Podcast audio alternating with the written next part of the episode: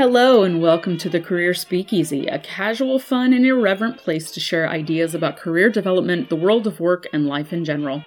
I'm your host and proprietress, Kelly Nottingham. Growing your career should not be boring. So come on in, pull up a chair, and pick your poison. Welcome, everyone, to the podcast. We have a very special episode today. I'm going to be actually doing an interview with one of my dear friends and a former work colleague, Kristen Chestnut. So, Kristen, welcome, welcome, welcome. So much gratitude for you being here today. So, if you would, quick intro about yourself. And I know I put you on the spot because you are an introvert, and I'm like, hey, introduce yourself really fast. So my apologies, but you're awesome. So you'll be fine. No worries. No worries. you would think I'd be used to this, right? You always you have to do it anytime you join a new job, meet new people, and mm-hmm. I still never know what to say about myself. So okay. um I'm Kristen Chestnut. Yes, you and I have worked together in the past quite a bit. It was amazing. Um, I have worked in corporate learning and development for 12 years now. And I am currently an instructional designer, but I have done everything under the sun regarding learning and development, LMS management, instructional design, learning strategy, done some DE&I work, um, employee engagement, all that good stuff. I know you and I have worked together a ton, and we have gone through a lot of organizational change together. Um, we've gone through a lot of transitions at work and like weirdness at work or big, huge initiatives at work that we've been trying to solve for. Um, and so I feel like because we do approach work, sometimes work with a big capital W, in the same way sometimes, but also in different ways sometimes. I thought this would be an interesting conversation to have with you. So, I have been thinking a lot lately about finding purpose in my work and finding purpose at work. And um, there's been tons of conversation about this. I've seen tons of articles coming out about this on LinkedIn and in all different types of, of HR magazines, but also just across the board in conversations around engagement um, the recent whole conversation about quiet quitting which if you know we can talk about that a little bit if if you're interested in that but this idea of trying to find your purpose in your work and how that can maybe be a good thing and maybe not be a good thing. Uh, so I wanted to just start off with asking you if you had any general thoughts about that. What have you been seeing about these ideas about finding your purpose at work? Yeah, it really, like you said, it has been all over the place lately. And I definitely have a lot of thoughts about quiet quitting. Um, generally, I think finding purpose in work I don't see it as a good thing, but I think it opens up a broader conversation around the difference between purpose in our work or purpose because of our work. And I think there's a huge difference because you and I have talked extensively in the past about how we're the kind of people that we have to enjoy and like the work that we are doing. We can't be that kind of person that just goes to work, does a job, doesn't matter what the work actually is. We both like to be intellectually challenged by what we're doing. However, that has mm-hmm. obviously led to a lot of burnout for both of us mm-hmm. in the past repeatedly. repeatedly. And I think that's because, and I might be getting a little ahead of us in the conversation nope. here, but I think There's that's no because we we're also defining our value through our work yes. and not being able to distinguish. And I think that's kind of the thing that people are starting to realize and I think it's important to acknowledge that everybody is different, right? Some people absolutely do want to have purpose through their work, and that's totally fine. Versus people like us who want to have purpose in our work, we like to have work that does have value, but we don't want it to define our our value or our yes. lives. Yes. Yes. And I, I love the way that you say that. The way that I've been sort of noodling on this topic is work we have value mm-hmm. in ourselves.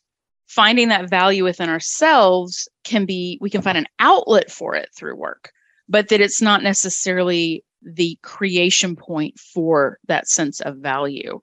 Uh, and yeah I, this is one of the conversations that my husband and i have on a regular basis and you know my husband. He is one of those people that does not find his sense of purpose in the work that he does Mm-hmm. And he, you know, he says, if I'm getting paid and I can do what I want to do in my free time, I don't really care what I do for a living. Like they can, they can pay me to to work at my desk doing my job or they can pay me to literally clean the desks at the end of the day at my job i don't care as long as i'm getting paid and i can afford to do the things that you know that i want to do and, and support my family the way we need to be supported um, i think that it's to me in a sense it's a very liberating way to go through life like i've often told him that i'm kind of jealous of that because it allows him to just relax at work. Like he doesn't get the same weird stress that I do sometimes at work. And I had a thought about this yesterday, and this is like total tangent, but I had a thought about this. So I was wondering if somehow this may tie in with our uh, like love languages because he values um, being a provider in our relationship and like being able to support his family. That is where he finds his sense of purpose.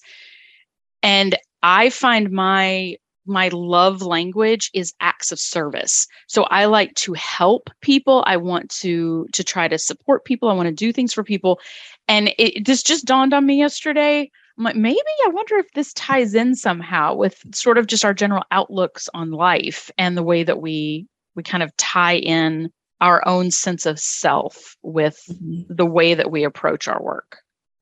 But yeah, we we do. You and I do. We definitely have that same sense of wanting to to help people. I would be interested to hear you talk a little bit more about this idea of your value, finding your value, finding your worth within your job. Where have you seen that for yourself and where have you seen the companies that you've worked with try to do that? yeah. Certainly I have seen companies try to do that, but I think where I think where a lot of companies are missing the mark, I, I think it was well intentioned that you now employee engagement is certainly growing in popularity among companies. There are whole departments dedicated to dedicated to it now like I mentioned, I've done employee engagement work in the past, mm-hmm. but I think unfortunately for a lot of organizations, they've kind of twisted it and they don't understand what engagement means anymore. Okay. Engagement has kind of become this thing of going above and beyond. And I think that's where quiet quitting has come about after the past couple of years. And quiet quiet quitting, the conversation around that is really interesting right now because I'm seeing the articles on LinkedIn, but I'm also seeing people who are tr- like doing quiet quitting and their conversations around it. And I think that the huge thing that's been revealed is this is yet another place where executives and you know higher up in HR and companies are misunderstanding what quiet quitting is. It, it is okay. the person who originally coined the term. I don't think they realized it was going to explode the way that they no. it did. Um, I think a more accurate term people have tossed around is acting your wage. And because it, it's not about being lazy, it's not about doing the bare minimum or coasting. It's about doing what you were hired to do, doing what you are being paid to do, doing it well and getting it done. But especially over the past few years, certainly has been going on for de- decades, but COVID kind of helped wake everybody up uh, and reevaluate our values mm-hmm. and uh, our value mm-hmm. related to work mm-hmm. and realize we were putting all of this extra effort into our jobs. We were giving our companies so much more. We were doing tons of stretch assignments, tons of extra work. I know I ended up at one point doing the job of literally eight people because I counted how many people they had let go of over the years and their work was given to me. And we're not given any kind of additional payment for that, no bonuses, no raises no other kind of financial compensation for the extra work. And at the same time, of course, with what's going on in the economy, we we see cost of living increase, and so we just kind of see this value of like, well, if I'm not going to get anything out of it, why would I keep doing it? Because the original promise you made to me was, well, if I go above and beyond and I do the work to show that I'm worthy of mm-hmm. that extra title or the extra money, you'll give it to me. Mm-hmm. And then they didn't give it to us. Mm-hmm. And so quiet quitting is about embracing that, acting your wage, and understanding that our value can be outside of work. Like, fine, I'm I'm still gonna go to work. I'm still gonna absolutely do a great job and get what I am paid to do done. But I'm gonna find value outside of work. I'm going to travel. I'm going to, in my case, as you mentioned, I read a lot. I've read Mhm. a lot more in the past few years than I have. Honestly, I think I read more books last year and this year than I have in maybe the past two decades, to, like combined. Wow. I've I've read a lot. Um, and it's something that I didn't even realize how much I missed doing, but I was always so exhausted from work because I was attaching my value to it and I didn't know who I was outside of it. Mhm. So now that I'm dedicating more time to those other things, I'm able to start to see that. And I still absolutely enjoy what I do. I enjoy my job. I still love to be intellectually challenged, but I love that I'm able to separate my value as a human being from my career because to me Yes. that's not what I want. Other people absolutely. That is what they want. They want to be defined by their job. And again, totally fine, but we have to recognize everybody's different and stop pushing this narrative that there's one right way to view it. hmm hmm Well, and making it shameful to not participate in in Mhm. work culture that way. Yeah. Um, yeah, I'm I'm really glad you're bringing up this conversation because I've been doing a lot of reading about quiet quitting myself, and I actually have just done some videos I'm posting on social media about the concept of quiet quitting and how I am concerned for people that see this as disengagement from their job and that disengaging from their job is a solution to being frustrated at work because it's not. Um, I know you have tried this. I have tried this. That I, it almost feels like the pendulum is is trying to swing really far the other way. Like, okay, I drank like all of the corporate Kool Aid, all of it, like bathed in the corporate Kool Aid, and now I'm just going to do the bare minimum. And like you said, some people are interpreting it that way, but I, I know I've been in that situation where I have done that and tried to pull back and tried to do the bare minimum instead of finding that outside of work identity for myself. And I ended up in that position of being, I was miserable. I was miserable at those jobs. Um, I felt like I was wasting my life because, again, tying in that sense of worth to what I was doing. If I wasn't doing anything, then I was by definition worthless. It made it really difficult to figure out what what exactly was wrong. And I, I think that's the problem for a lot of folks right now who are trying to understand this idea of finding your value outside of the work that you do.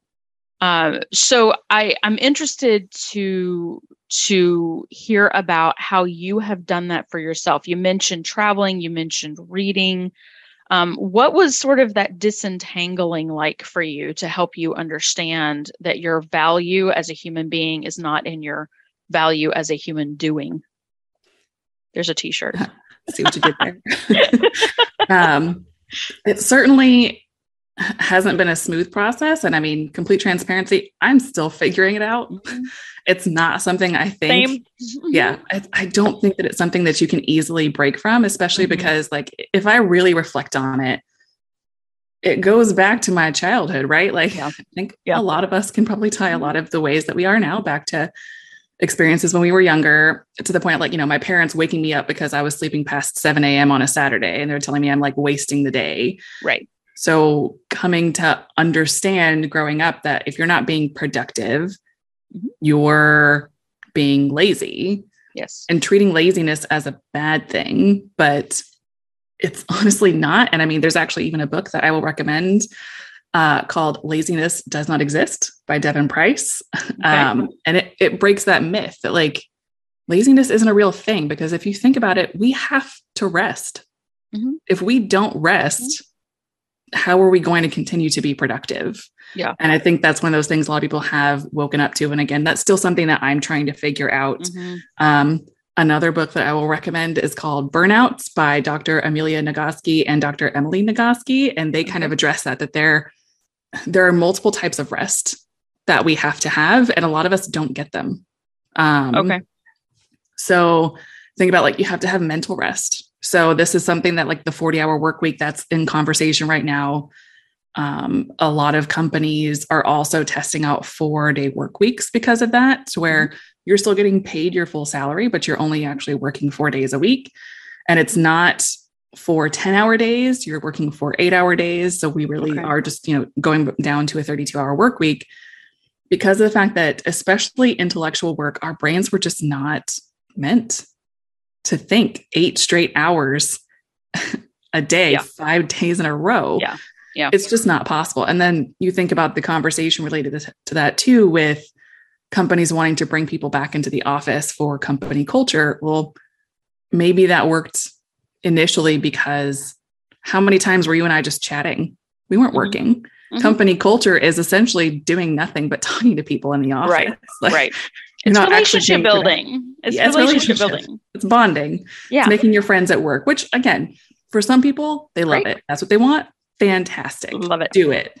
Um, but trying to force that on everybody is that is if that's the Mhm. one way of work is just not the Mhm. thing. Mhm. Um, but yeah, so like I said, I I'm still trying to figure this out. I think for me, it's about figuring out how and where to set boundaries with work. Mhm. So I've never really been the kind of person to have like my email or Teams on my phone because I've mostly used personal phone, even having a work phone. It's important for me to shut it off when I'm done for the day because if I'm quote unquote clocked out for the day, that's when I'm going to spend time on me. And that can look like whatever.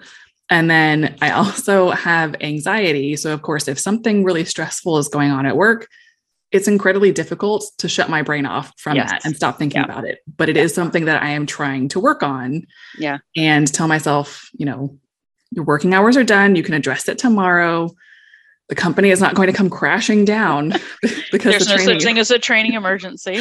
there's no such thing as a training emergency. Like, Yes. especially in our line of work and a lot of line of Right. lines of work, we feel like we everything is on fire.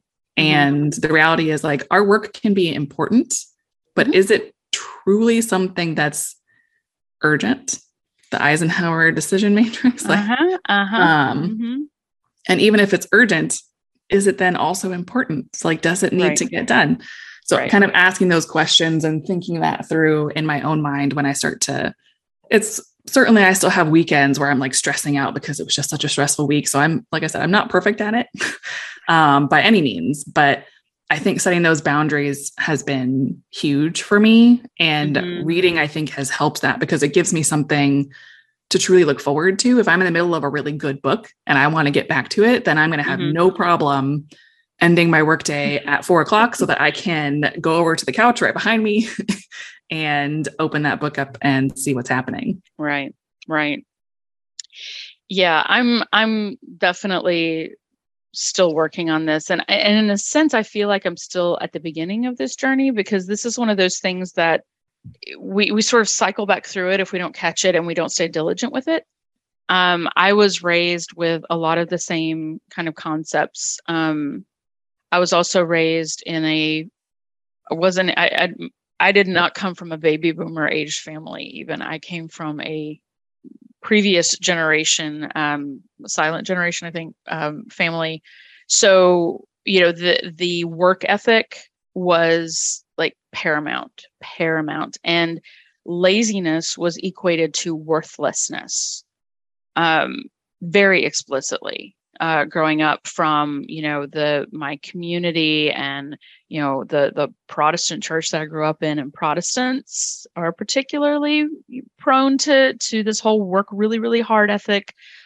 But it's it's something that wasn't really even occurring to me as as that much of a problem. Like I but it it's it's really become a problem because when we associate being productive with our sense of worthiness and our sense of value, we can never do enough.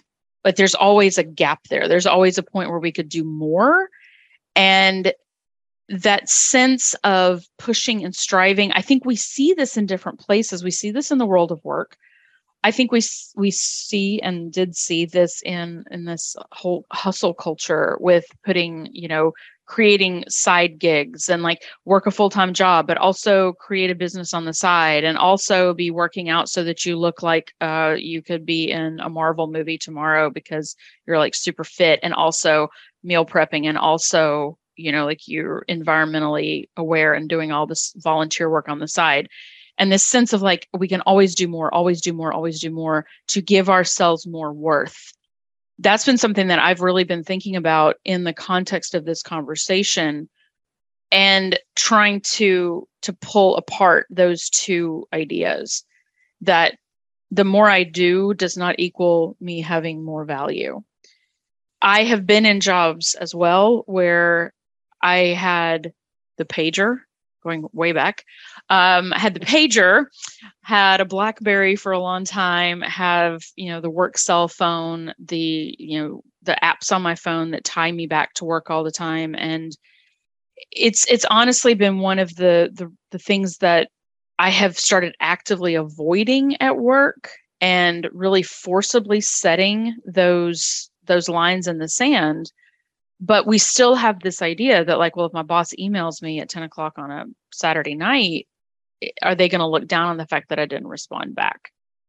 And I think this is this is going to be major major cultural shifting going on with this. Uh, I think this, to your point, is one of those interesting things that did come out of COVID that we started looking back and going, why am I working this hard? Why am I doing this much? When I don't need to necessarily achieve to be comfortable in my life. I don't need to overachieve to be able to to do the things that I want to do in life. I met I was recently in uh, on vacation um, in Austria, in Vienna, Austria, and actually met this young woman working in a coffee shop there.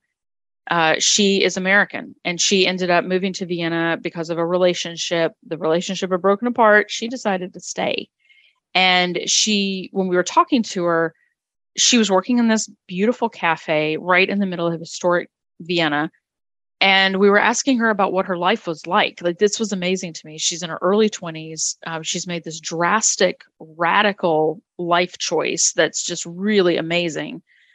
And she said that she doesn't even work full time. She said i could but i'm comfortable and i enjoy my life and i enjoy being able to take off and go on trips with my friends and so why would i work harder and take away time from those things and I remember just sitting there, just sitting back in my seat, and going, my God, this this very young woman in my mind, like if I had had this wisdom at that age, what decisions would I potentially have made different from what I did?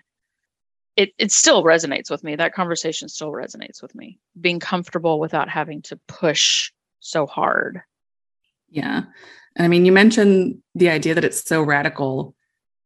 But lately I've been thinking, is it radical? Is it radical? Should it mm. should it be radical to think that like I mean, I could get into a whole other conversation about the state of American capitalism and how it's kind of led into the idea that you mentioned about needing hustle culture. I even for a while was exploring side jobs despite mm-hmm. having a full-time job because I was mm-hmm. so terrified of getting laid off and not having steady income that I was like I need to be making another income stream. But the reality was I didn't because I was comfortable with my one full time job, but I had, I felt so worried about it. Yeah. And again, I think it kind of goes back to the conversations and kind of learning money and all that kind of stuff, the psychology of money um, when I was younger, kind of how my parents and others around me approached money and talked about money and the the fact that I could feel so financially insecure despite not being financially insecure. Was such a privileged way to feel. Like, yeah. I'm in a really good place. I'm very privileged to be in a good place. Why do I still have that fear that's leading me to think that I need to hustle more and do more? And again, I think that kind of goes back to to setting boundaries around all that stuff and you shouldn't it shouldn't be a radical idea to be comfortable and not want more. And that was one of the things that I heard again a lot growing up. And I still hear a lot from some people that I want more. And again, that's okay. If, that's mm-hmm. what you want and that's mm-hmm. what you want to work yeah. toward ethically, yes. we'll put that caveat in ethically. Yes. I'm looking at you, Bezos. Um, uh, then that's fine. But again, we need to stop thinking that it's one size fits all and stop looking down on people for being comfortable and to start appreciating those jobs more that will allow people to be comfortable like the person that you met like mm-hmm. realistically in america you're not going to be able to afford rent without no. five roommates sharing a one bedroom apartment right. on a part-time job at a cafe yeah but that's an essential job and yeah. people love doing that work yeah so why is it so undervalued yes and this this i love this i love this because you and i have had this conversation before about career development and you know the work that we've done with career pathing the work that we've done around um, leadership development and sort of this mindset that if you there's something shameful or wrong about backing off of a job or backing away from the next level up or the next promotion up Mm-hmm. Uh, and I remember having coaching conversations with people that were like, I don't know what to do because my boss wants to promote me into leadership and I don't want to be a leader. And we would talk about like, is is that out of fear of being a leader that maybe it is something you want to do? Or is it that you legitimately don't want to do that? And and for some of them, like I literally I don't want to do it. But they were so afraid of basically shutting off the fountain of like I'm, I'm never going to get other opportunities. They're going to try to get rid of me next time they can because they don't see that i have drive. They don't see that i'm taking initiative to move to the next level. So this whole concept of like it being okay to not want to move up the ladder um, this is a tough one and this it's really difficult especially in the in the type of work we do in in hr and in career development.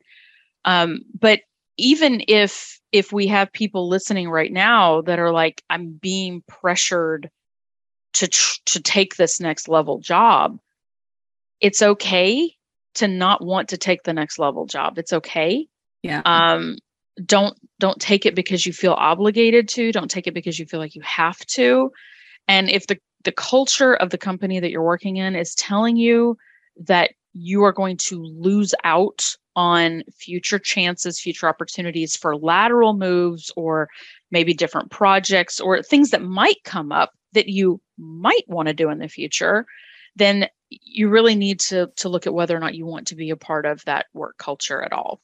Yeah, absolutely. I agree. I think that's another one of those areas that companies are currently missing the mark on, just like oh, with yeah. employee engagement, how it's kind of been twisted and become this thing is career development is now also being misinterpreted and twisted as always needing to move up and on to the next best thing. And that's not what it means. Career development should absolutely encompass people who want to stay in their current job or mm-hmm. potentially move laterally, but at the same level or even down because they yeah. want to look at a completely different area because they're wanting to try new things.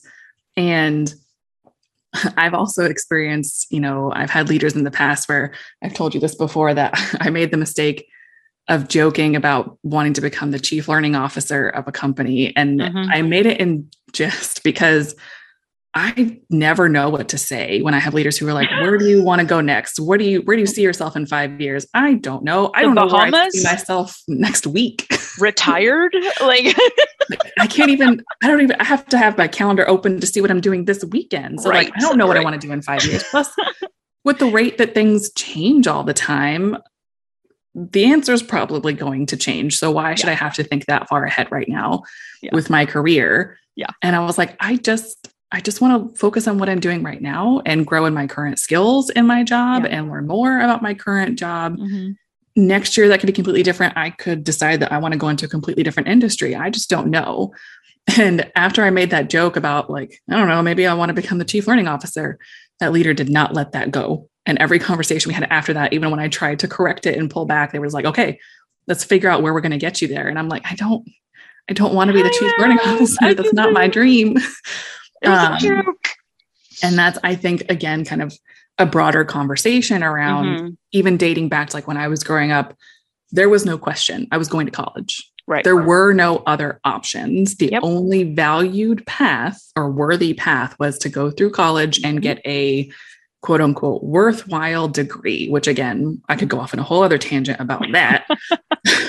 but um, I think it's also that everybody should be aspiring to move up the ladder because those are the jobs that are worthy that everybody wants.